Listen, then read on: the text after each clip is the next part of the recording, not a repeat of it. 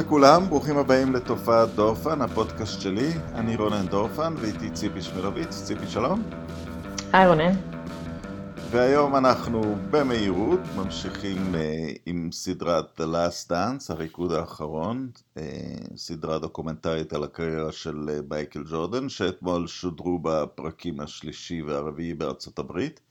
היום הם כבר uh, נמצאים בנטפליקס, למי שרוצה.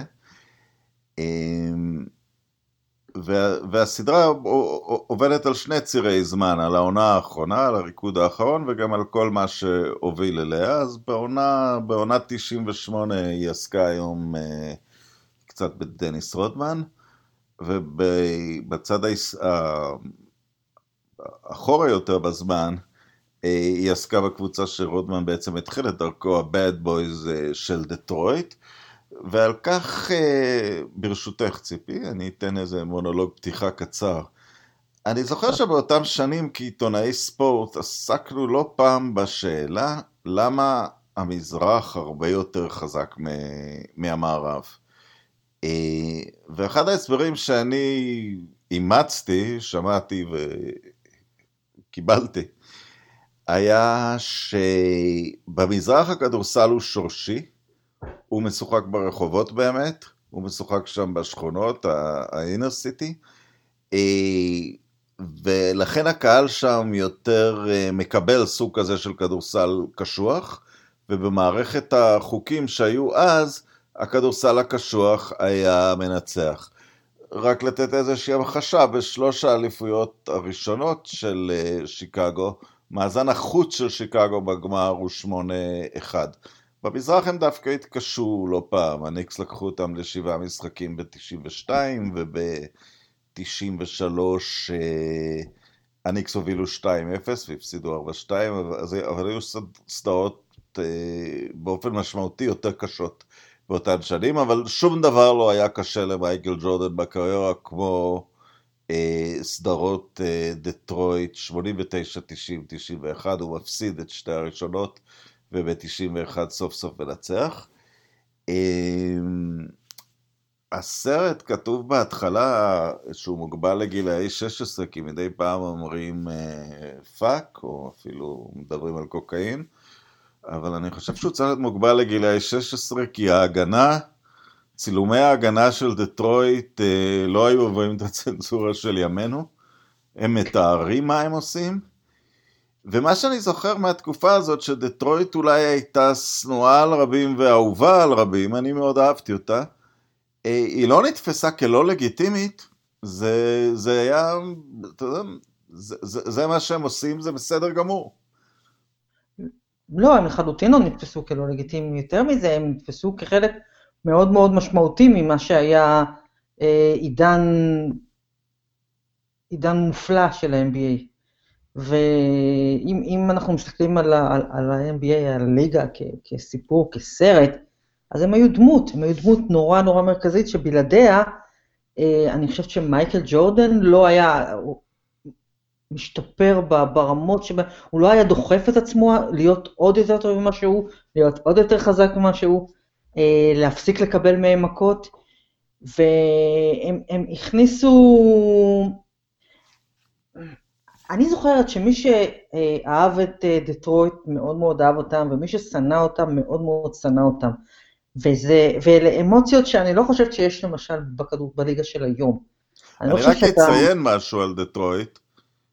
בתוך ה... נקרא לזה כנופיה הזאתי, שני המנהיגים היו איזיה תומאס, אחד השחקנים אמיץ מאוד, אבל אלגנטיים ביותר שנראו, וצ'אק דיילי המאמן שהיה מורה לספרות, איש ספר ואדם נפלא בכל רמה. כן, כן, אבל אה, הם, הם עשו, הם עשו את מה ש... אה, זה שקבוצה כמו דטרויט, אה, אני יכולה להבין למה אנשים מאוד מאוד נמשכו לדטרויט, הם היו הוכחה שאם קבוצה עובדת ביחד, אז היא באמת יכולה לזכות באליפויות NBA נגד קבוצות הרבה הרבה יותר מוכשרות. אתה חושב על דטרויט, מה היה שם? היה שם אחד שהוא באמת all, all timer זה אייזיאה, וג'ו דומארס היה גארד עצום, אבל לא משהו שלא ראינו או לא נראה. וחוץ... קליי תומפסון מוקדם כזה. פשוט נכון, מוש... כן. לא מעולה, אבל מושלם. כן. ו... וכל היתר היו ערימה של אנשים גדולים, בריונים, על סף הברבריות, שעשו את כל מה שהם היו צריכים, הם עשו את החסימה הנכונה, והם סגרו לריבאונד, והם נתנו מכות, והם מילאו הוראות, והדבר הזה הצליח לקחת אליפויות. וכשאני חושבת, אני מסתכלת על, על, על קבוצות של... זה אופי, זה איזושהי מורשת שאני לא חושבת שמישהו אה, המשיך אותה. אני לא חושבת שהייתה עוד קבוצה כמו דטרויט. אה, שתי הקבוצות של ריילי בשנות ה-90, אה, הניקס ואחרי זה מיאמי, היו די דומות. לא, לא נכון. בדיוק, אבל זה היה בהם דמיון. נכון. אגב, אני, אני זוכר בעניין הזה, עוד פעם שמדברים על הלגיטימיות הזאת, בשנת הפרישה הראשונה של uh, ג'ורדן, הניקס הגיעו, הגיעו לגמר, והייתה סדרת, הייתה סדרת uh, גמר uh, מזרח שאי אפשר היה לשדר אותה. אינדיאנה הלך לשבעה משחקים והניקס ניצחו בסוף, שנה אחרי זה הפסידו בשבעה. ואני זוכר את לארי בראון, שאימן אז את אינדיאנה, מדבר בסוף הסדרה, ואומר, זה עצוב, חטפנו, זה כואב, אבל אם להפסיד, להפסיד לכדורסל שגדלתי עליו בניו יורק סיטי, ככה הוא אמר את זה. כן. אמ, אז, אז, אז היה קצת המשכיות לזה, ו, ו, והלגיטימיות, אני לא יודע מתי נעלמה, מתי, ממתי אסור, אה, ממתי אסור לשחק חזק, אני לא יודע, לא זוכר. כן, אני גם לא, אני, אני גם לא יודעת, ומה שאני חושבת שאחד הדברים ה, ה, שאנחנו קצת uh, underrated כשמדובר בשיקגו, זה שהם לקחו משהו מדטרויט כשהם המשיכו הלאה. אחרי שהם הצליחו uh, סוף סוף להכות בהם, ולהכות בהם חזק, ולהוריד באמת את הקוף הזה, והם לקחו משהו מדטרויט. הם, ההגנה שלהם uh, uh, השתפרה ב-2-3 דרגות ביחס למה שהיא הייתה קודם. Uh, הם לקחו משהו מה... מה כמעט אכזריות שהייתה בדטרויט, את זה הם כן ספגו, ולזה כמובן הצטרפה התקפה עצומה. ומזה באמת נוצרה, נוצרה קבוצה מושלמת, אז הם כן המשיכו משהו במורשת של, של, של דטרויט, אבל אחריהם אני מנסה לחשוב על עוד קבוצות ששיחקו, אולי סן אנטוניו בתקופה מסוימת, נראתה משהו כמו, משהו שהזכיר קצת את שיקגו, אבל זהו בערך, ומה שהסדרה הזו באופן כללי גורמת לי אה, אה, להבין במרחק של 20, 25, אם דטרויט זה 30 שנה כבר, זה שהכדורסל של היום, כמה שאנחנו אוהבים אותו, הוא משחק, הוא משחק וידאו, הוא משחק מחשב. כולם נורא מושלמים, כולם יכולים לעשות הכל, כולם עושים הכל, מעט מאוד שחקנים ממש ממש מתלכלכים, ו... והמערב ו... יותר חזק. והמערב יותר חזק, זה באמת השינוי הגדול של... ביחס לאז, אבל uh, הכדורסל, אתה יודע, זה פשוט לא אותו דבר, ולכן גם אין לך את, את אותה רמת אמוציות, ב... ואין באמת יריבויות. אני זוכרת שהיה ניסיון ליצור יריבות בין גולדן סטייט לקליבלנד, כי הם שיחקו אחת מול השנייה כמה שנים, אבל זה לא באמת הייתה יריבות, לא היה שם...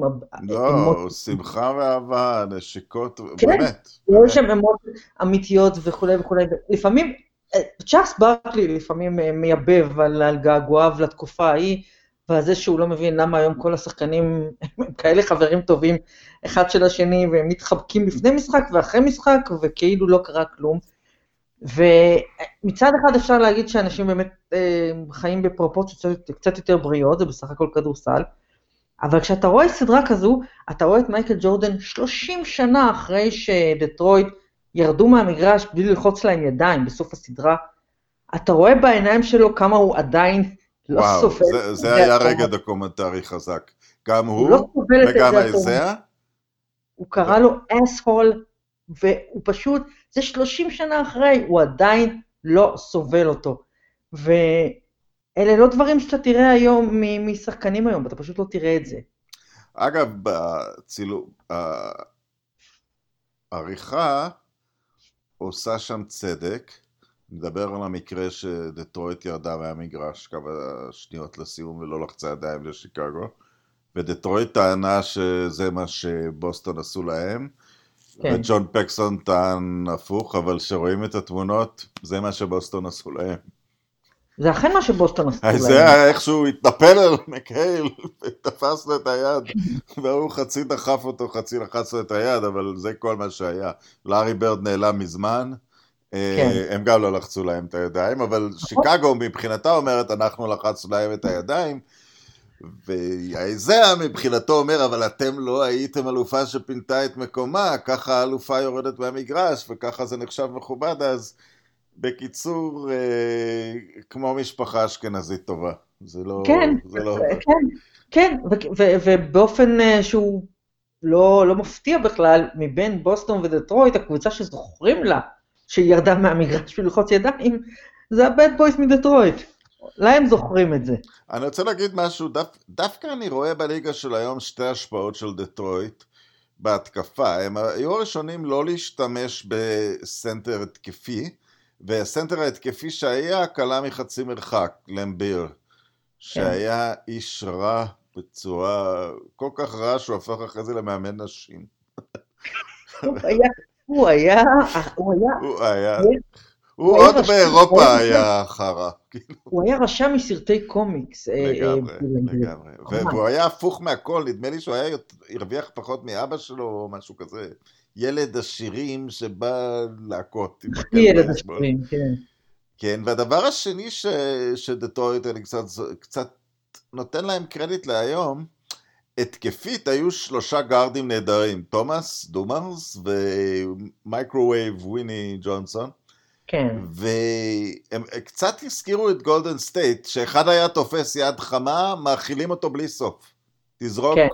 לכן היו להם כל מיני שיאים, זה הפעם כלה 24 נקודות ברבע בפלייאוף, אה, אז הייתה להם קצת הנטייה שלפעמים רואים אה, עם סטף או עם קליי, שפתאום מישהו תופס אז זורקים עליו, אבל זה בטקטיקה.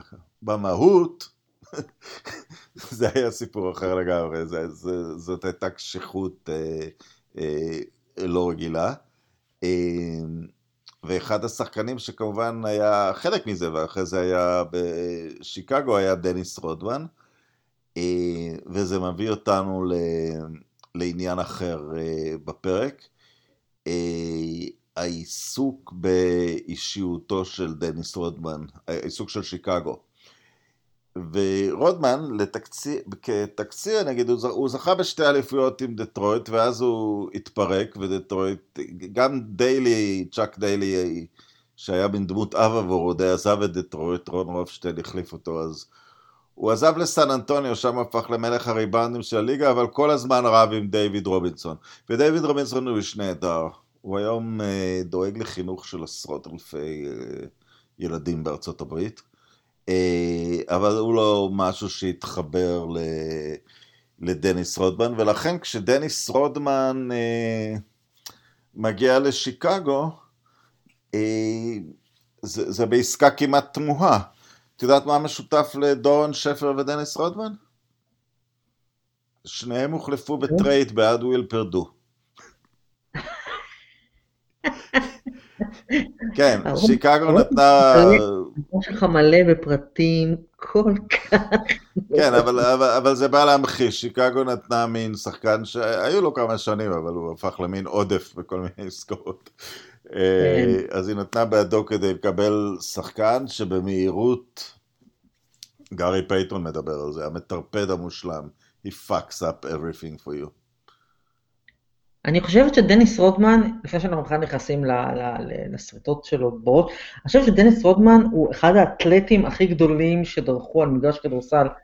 אה, אני, אני לא ראיתי עוד שחקן שיכול לקפוץ מהמקום 4, 5, 6 פעמים, שוב ושוב ושוב לאותם גבהים, היית מפיל אותו על הרצפה, הוא פשוט היה קם תוך שנייה, הוא היה זיקית, הוא היה עומד לאופנסיב. חרגול, חרגול נותן ניטורים רצופים לאותו גובה, הוא היה חרגול, לא זיקי. לגמרי, הוא הוא, הוא היה עומד מול, הוא היה עומד לאופנסיבים מול שחקנים חזקים ממנו פי כמה, הם היו מעיפים אותו לפרקט והוא פשוט היה מתרומם בשנייה, כאילו לא קרה כלום. הוא לא נפצע, הוא לא, הוא לא לו, אני, הוא אתלט מהגדולים שהמשחק הזה ראה. פשוט לא יאומן. וזה בגלל שהוא המחיש את חשיבות אורח החיים הספורטיבי והבריא. בוודאי, כן. לא, בוודאי. לא. מופת של חיים ספורטיביים. כן, הוא עשה את כל זה שהוא חי חיים על, אה, על סף ההתפרקות, אבל אה, באמת איך, אה, איך אותי, אותי הפרק הזה לימד הבון על מנהיגות, ושוב חוזר למייקל ג'ורדן.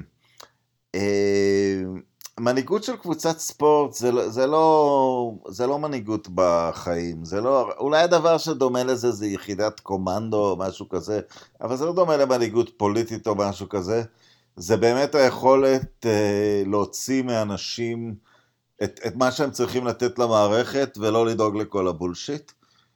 וסביב מייקל ג'ורדן, שהוא איש מאוד, את יודעת, ילד ממשפחה של איש צבא, איש עבודה שלא נראה כמוהו, אה, ג'ורדן צריך להכיל שתי דמויות שהן לא אוטומטית אה, אה, נתפסות כג'ורדניות. את אה, דניס רודמן שמגדיר מחדש את הגבריות באמריקה. אה, הוא מצטלם בעירום, הוא מסתובב בבגדי נשים, אבל מצד שני גם עושה את זה עם מדונה, זאת אומרת, הוא, הוא באיזשהו מקום מסמל דברים שקרו 15-20 שנה אחריו בחברה האמריקאית, את הקבלה של סוג כזה של התנהגות, אה, או של הגדרה מינית. שאת יודעת, זה סבבה הגדרה מינית, זה בדרך כלל לא אחת האג'נדות של קבוצות אלופות. זאת אומרת, זה לא דבר שהם אמורים להתעסק בהגדרת הגבר העתידי. ו... פיל ג'קסון, שהוא מין אה, פילוסוף תמוה, ת, איש שרואה את עצמו כמאוד רוחני. אני זוכר את ג'ורדן לדבר על זה במסיבות עיתונאים שאני הייתי בהם אפילו. הוא קצת צחק על זה לפעמים, אבל הוא, הוא נתן לג'קסון לעשות את הדבר שלו. הוא לא השפיל אותו בגלל זה, הוא הבין שככה הוא עובד עם שחקנים. אה, אולי הוא עצמו לא לגמרי התחבר לכל היוגה והכל, אבל הוא, הוא, הוא לא... הוא, הוא, הוא ראה שהאיש הזה תורם, הוא ראה שדניס רודמן תורם, ויאללה, כולם. אני חושב שזה חוזר קודם כל לאיזושהי, אה, לצד במייקל ג'ורדן, שבגלל שהוא היה אה, יצירה פיזית אה, כל כך נדירה, אנשים שמו בצד את, את העובדה שמדובר באדם מאוד מאוד מאוד אינטליגנטי. והוא, ברגע שהוא הבין מה כל אחד מהאנשים האלה באמת יכול לתת לו כדי, הם כולם בסופו של דבר, תראה, זה מייקל ג'ורדן, אוקיי? הוא לא, הוא לא בא ל, ל, לייצר לעצמו חברים במגרש הכדורסל. הם כולם בסופו של דבר היו כלים במשימה שלו, אה, להשיג אליפויות ו- ולרשום את השם שלו ב- ב- באותיות הכי גדולות בהיסטוריה. וברגע שהוא הבין שכל אחד מהאנשים האלה יכול לעזור לו ללכת לשם, אז, אז הוא התעלם מכל היתר, זה לא הטריד אותו ש... ש... אתה יודע, פיל ג'קסון הוא קצת אה, רוחניק בגרוש. ו... לגמרי בגרוש. ודנ... ודניס רודמן אה, לא, לא דומה לשום דבר שהוא פגש עד אז. אה, הוא, הוא, לגמרי, הוא לגמרי ניקה את עצמו מזה. ויש, אני לא ידעתי שמייקל ג'ורדן נסע ללאס וגאס כדי להחזיר את דניס רוטמן. לא, זה לא היה בווגאס, אנשים עשו את הטעות, אבל לא רק את. הוא חזר מווגאס, אבל חייבים לספר את הסיפור הזה. חברים, אתם רוצים לשמוע על מקצוענות? מייקל ג'ורדן נכנס, נשלח כדי להחזיר את דניס רוטמן. הוא נכנס לדירה, הוא רואה גברת בשם קרמן אלקטרה שוכבת במיטה של רודמן או משהו כזה, בערך באותו ביגוד שאימא שלה קיבלה אותו בבית חולים במקור. ומה הוא עושה? לוקח את רודמן לאימון. כן. אז אה, זה, אני מניחה שזה לא משהו שמייקל ג'ורדן חשב שהוא אי פעם יעשה. אבל אה, הוא הבין, וזה גם כן חלק מה, מה, מהלקח שהוא למד מהשנים מול דטרויט, הוא הבין שהוא דניס רוד, הוא צריך את דניס רודמן, הוא צריך משהו כזה לידו, והוא עשה את מה שצריך, לא כי, אני לא חושבת, אני לא חושבת שלמייקל ג'ורדן יש איזשהם יחסים עם דניס רודמן היום, אני לא חושבת שהוא באיזשהו קשר איתו מאז שהם, מאז שנפרדו דרכיהם, אני לא יודעת אם הוא בקשר עם מישהו מהאנשים שהקיפו אותו. אני די בטוחה שהוא יותר בקשר עם, אה, אה, אה, עם דאג קולינס, שאימן לפני, ואיתו הוא לא הגיע לשום אליפות. שזה אה, עוד דבר, זה הצד השני. בדיוק. דאג קולינס הוא אהב, בדיוק. הוא היה חבר שלו, הוא היה איש דיוק, ואומנם ג'ורדן צפון קרוליינה, אבל זה יריבים, אבל זה מאותו אותו כן. אה, כן. ושהוא ראה שזה לא מנצח בשבילו, אנחנו נהיה חברים בברביקיו. בדיוק, בדיוק, הוא הבין ש... כן, בשלב מסוים הוא הבין ש... אוקיי, עם דאג קולינס עשיתי, הייתי אלוף אה, הדנקים. הייתי אלוף תחרות הדנקים באולסטאר, והייתי מלך הסלים, והייתי זה והייתי זה, אבל טבעת אין לי, אני מסתכל על מג'יק ג'ונסון, ואני מסתכל על לארי ברד, ולהם יש משהו שאין לי.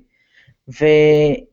ואז הוא עשה את הסוויץ', והוא התחיל לעבוד עם מאמן שהוא שונה לגמרי, שאני בטוחה שאין אה, לו כל כך הרבה נושאי שיחה משותפים איתו, אבל, אה, אבל מייקל ג'ורדן היה עדיין אה, אדם מאוד מאוד אינטליגנטי, ואתה יודע מה?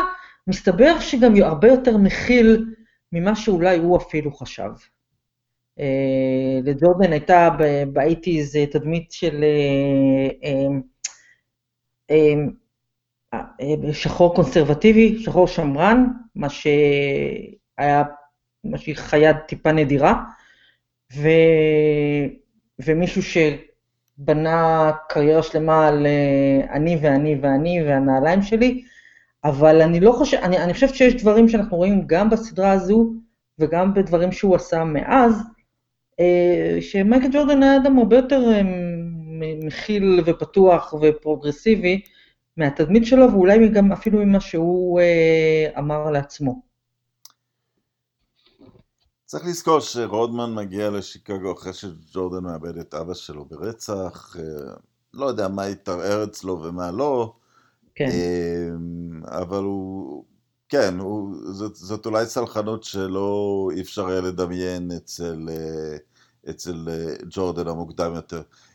אם, נכון, ב- ומה ב- שאנחנו שומעים, ומה שאנחנו, רק עוד דבר אחד, לפחות מה שאנחנו מתרשמים, וזה גם טניס רודמן אמר אתמול, אה, אף אחד בחדר ההלבשה של שיקגו לא צחק על דניס רודמן, הם לא, הם לא העליבו אותו, הם לא התייחסו אליו כמו אל איזה פריק. ו... ואני חושב שזה משהו ש, שנשאר עם רודמן, כי זה היה די נדיר, אני, האיש צחק עליו בכל מקום. אפילו בראיונות טלוויזיוניים, ויש את הרעיון, ויש רעיון שחלק מראיון שלו עם ברבר וולטרס, נדמה לי, שרואים בפרק של אתמול, שבו אתה רואה שהיא מדברת אליו כמו אל, אל פריק. מה זה הכובע הזה, ומה זה המעיל הזה, ואתה רואה שהיא מדברת אליו מלמעלה באופן אה, אה, דוחה ממש. וממה שאפשר להבין, לפחות מדברים שרודמן אומר, זו לא הייתה האווירה בחדר ההלבשה של שיקגו. ככה שחדר ההלבשה של אנשים, גברים קשוחים מלאי טסטוסטרון, הם לא נתנו לדניס רודמן להרגיש שהוא איזשהו פריק. אמ, ואני חייב לציין בהקשר שזאת, אה, נקרא לזה תכונה מנצחת, אה, סדרה אחת שהייתי בה, סדרת גמר המזרח של 97 מול, אה, מול מיאמי, וגם, אה, ובהמשך גם עם קארל מלון, בסטורות האלה לא הייתי בעצמי. גם קארל מלון וגם אלונזו מורנינג, העובדה שרודמן עשה להם בית ספר, הם לא יכלו לחיות עם זה. אני נכון. ראיתי את מורנינג במסיבת עיתונאים, אחרי ששיקגו עולה ל-2-0 ב-97, אה, מאבד את זה. הליגה לא צריכה לאפשר את זה, תראו מה הוא עושה את זה. הוא אמר אפילו דברים, אני איש משפחה עם ילדים, אני לא צריך לסבול את זה. כאילו, אני לא, כנראה בגלל הפרוטוקול המשכו את הסדרה, אבל כאילו אפשר היה, אפשר ללכת כן. הביתה באותה הזדמנות. ובסדרה הזאת, אה, ובעוד כמה אה, לפניה, את, אתמול דיברו הרבה על uh, גאונות הריבאונד שלו, הראו אותו לומד איפה נופלות זריקות של ברד, זה בימי דטרויט שלו, ואיפה נופלות זריקות של ג'ורדן, ושהוא לומד את זה, אבל ג'קסון עשה איתו מניפולציה, שהיא בעיניי בצד המקצועי נטו אחת ההברקות המדהימות בכדורסל. הוא למעשה ירד בממוצע הריבאונדים שלו די הרבה לעומת uh, סן אנטוניו. אבל הוא היה שולח אותו לריבאונד התקפה, והכי יפה, אם מדברים על מה שלא רואים בסטטיסטיקה, אם הוא לא היה לוקח את ריבאונד ההתקפה, אז היה נותן עוד איזה דחיפונת, או אפילו מקלל, או טשטוק, נותן שנייה עיכוב, ואם ישבת גבוה ביונייטד סנטר וראית את, ה, את הבולס, בעוד שנייה הזאת שג'ורדן, שרודמן מעכב את, ה, את היריב שלקח ריבאונד הגנה, פיפן מספיק להסתובב ולעמד על uh, קו העונשין, and good luck to you מהרגע הזה בהתקפה הבאה. Uh, בצוות המשחקים ההם שהם עלו ל-2-0 מול מיאמי, הם אפשרו שישה סלי שדה למיאמי במחצית השנייה במשחק מספר 1. ארה"ב הייתה בהלם, זה נגמר באיזה תוצאה 80-70 או משהו כזה. הם חזרו כעבור יומיים ואפשרו להם חמישה. הם שמרו שנה אחרי זה את... אה, הם, הם, הם גרמו ליוטה לקלוע 54 נקודות במשחק בסדרת גמר, במשחק, אה, במשחק שלוש של, ה, של העונה שאנחנו רואים.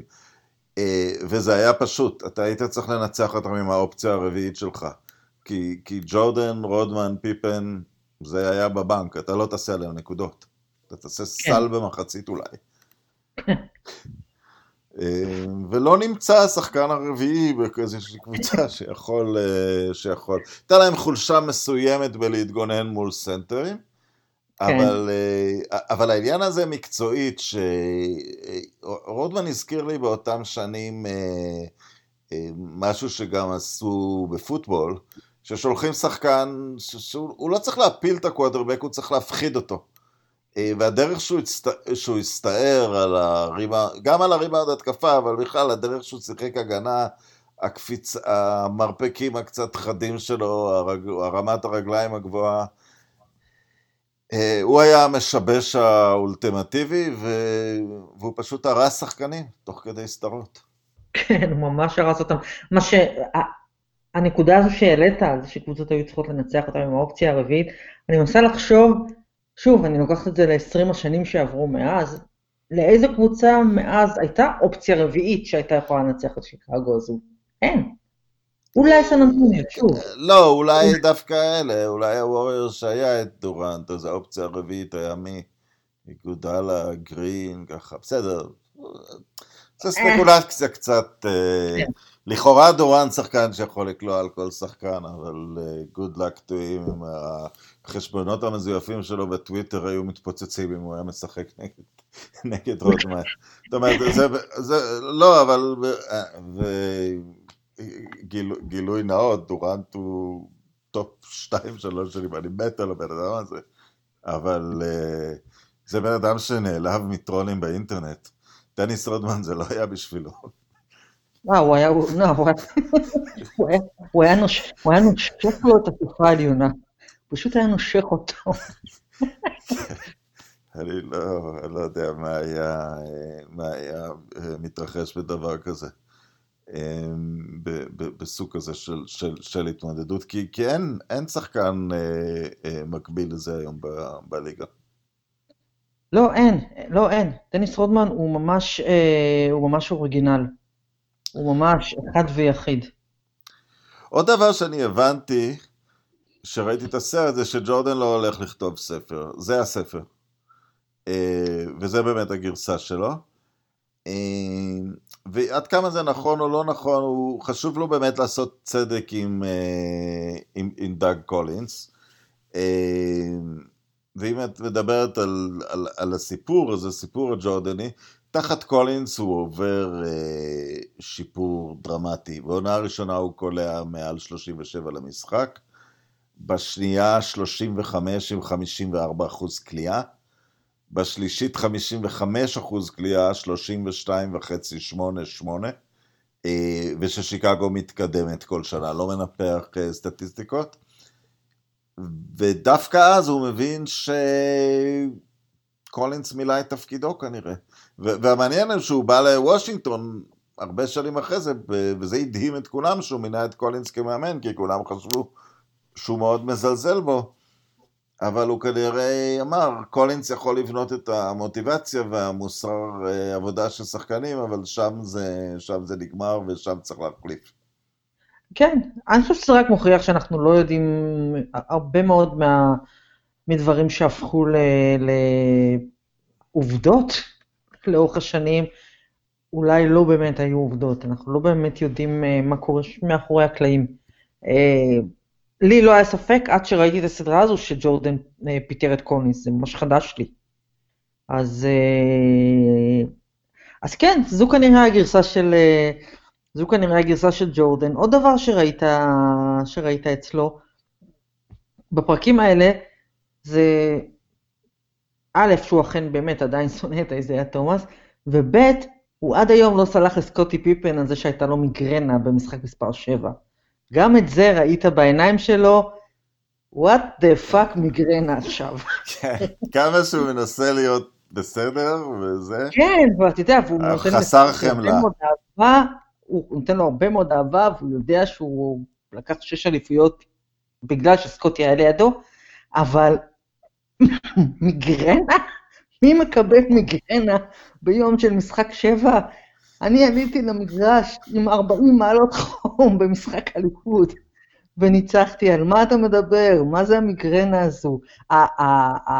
התחרותיות הזו שיש במייקל ג'ורדן, גם היום, כשהוא יושב על הכורסה עם 20 קילו, יודע, קילו עודפים, זה פשוט לא יאומן, זה פשוט לא יאומן. העיניים שלו בוערות בכל פעם שהוא נזכר באיזשהו הפסד במהלך הקריירה שלו. תירגע, בן אדם. אגב, גם כשרואים את, אה, בהנחה שהוא אישר את המרואיינים, זאת אומרת, זה המרואיין, אבל ג'ורדן מבין, זה לא דבר שאתה יכול לחסום, אבל אין לו בעיה שסם סמית מדבר, שסם סמית לכאורה חשף את העובדה שמייקל ג'ורדן רודה בחבריו אה, בקבוצה ונתן לקרטה את מכות פעם באימון, ו... ג'ורדן, אמנם לא דיבר עם סמית אז תקופה, אבל אני, אני לא חושב שהוא מוטרד מ, מסוג הדברים שסמית אמר עליו. לא, בוודאי שלא, ואני גם לא חושב שהוא שם uh, וטו על איזשהו מרואיין. לא, לפחות עד עכשיו אני לא, אני לא רואה מישהו שהיה, מישהו שהיה צריך להתראיין ולא נמצא שם. אה, קוקוץ', איפה קוקוץ'? כן, אולי, אולי בהמשך. אולי, אולי בהמשך, אחרי שהוא, אחרי שהוא, שהוא פורש לשנתיים, אז, אז אלה היו השנתיים היותר טובות של טוני שם, אבל אה, לפחות עד עכשיו, אתה יודע, כל מי שאמור להגיד משהו על התקופה ההיא, אה, אומר אותה. ומה שעוד גילינו בשני הפרקים האלה, זה שמייקל ג'ורדן, עם כל ההוא-הא שלו, ישב וקרא כל מילה שכתבו עליו בעיתונים. כל מילה. הוא ידע בדיוק מה כותבים.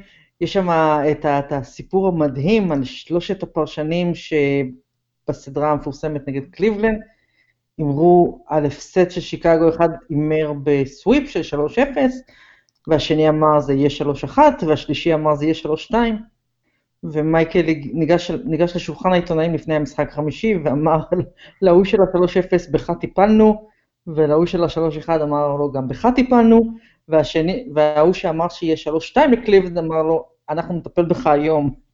ואז הוא קלע, ואז הוא קלע את, את, את סל הניצחון הכל כך אה, מפורסם ההוא. אני אגיד אה, משהו על, על, על, על סל הניצחון, ואני אחזור לעניין מאוד אה, טכני. על, עלתה שאלה פעם, למה מייקל ג'ורדן מצליח לשהות באוויר?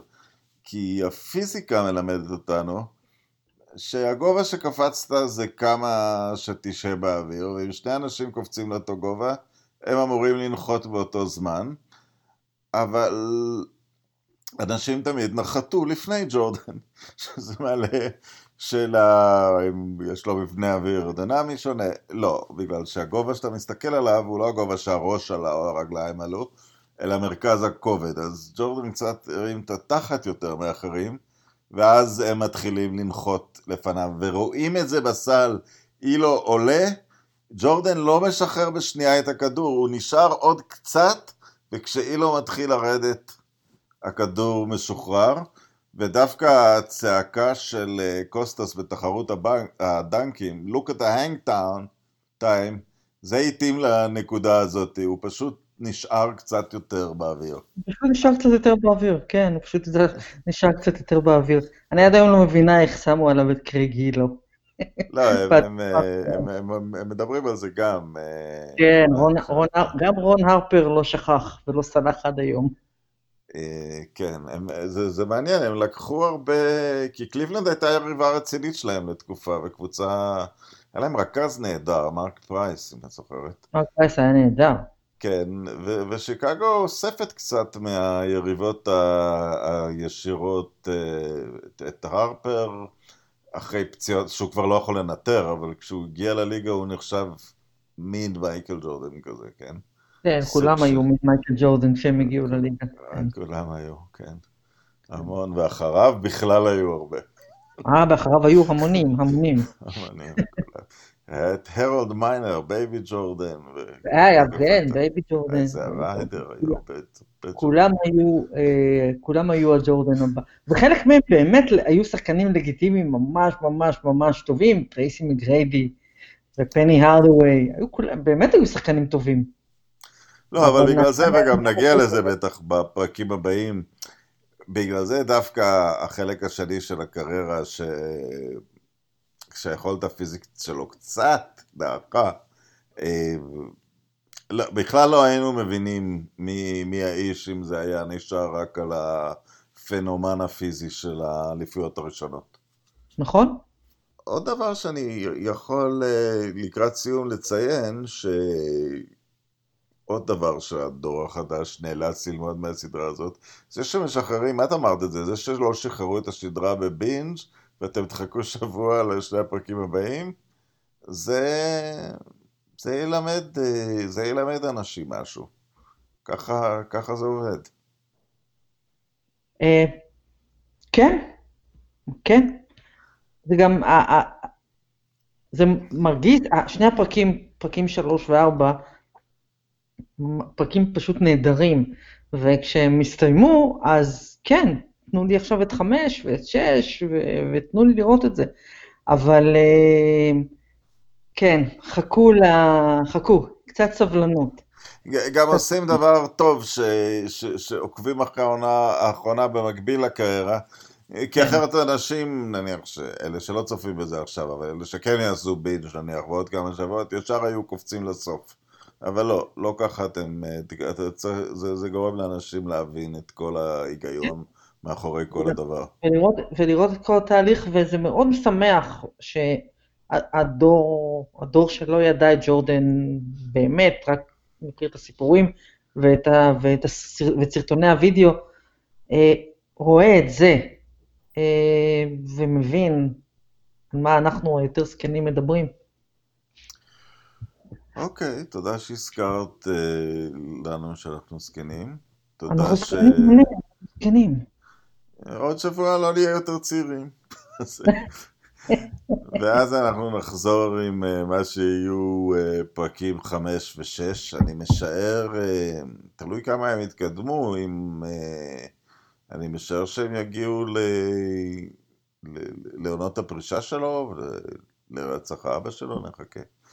אני רק אגיד דבר אחד, שסצנת אה, סצנת הבכי של מייקל ג'ורדן בחדר הלבשה אחרי שהוא זוכה באליפות הראשונה, אה, לנצח תהיה אחת המרגשות אה, שראיתי במגרשי הספורט, לנצח.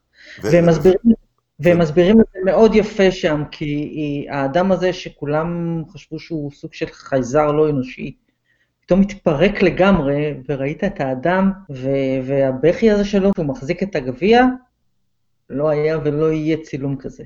היה שם, אני חושב שזה לא היה שחקן, אבל דיבר שם מישהו, אה, אולי עוזר מאמן, ואמר, עד אותו רגע ראינו רק ש... אה, ש... שני סוגי רגשות, כעס או תסכול. אה, ופתאום ראינו את זה. כן? כן. כן. טוב, תודה ציפי שהיית איתנו, איתי. תודה רונן. אה, ש- נחכה לשבוע הבא, אה, ולהשתמע. להתראות.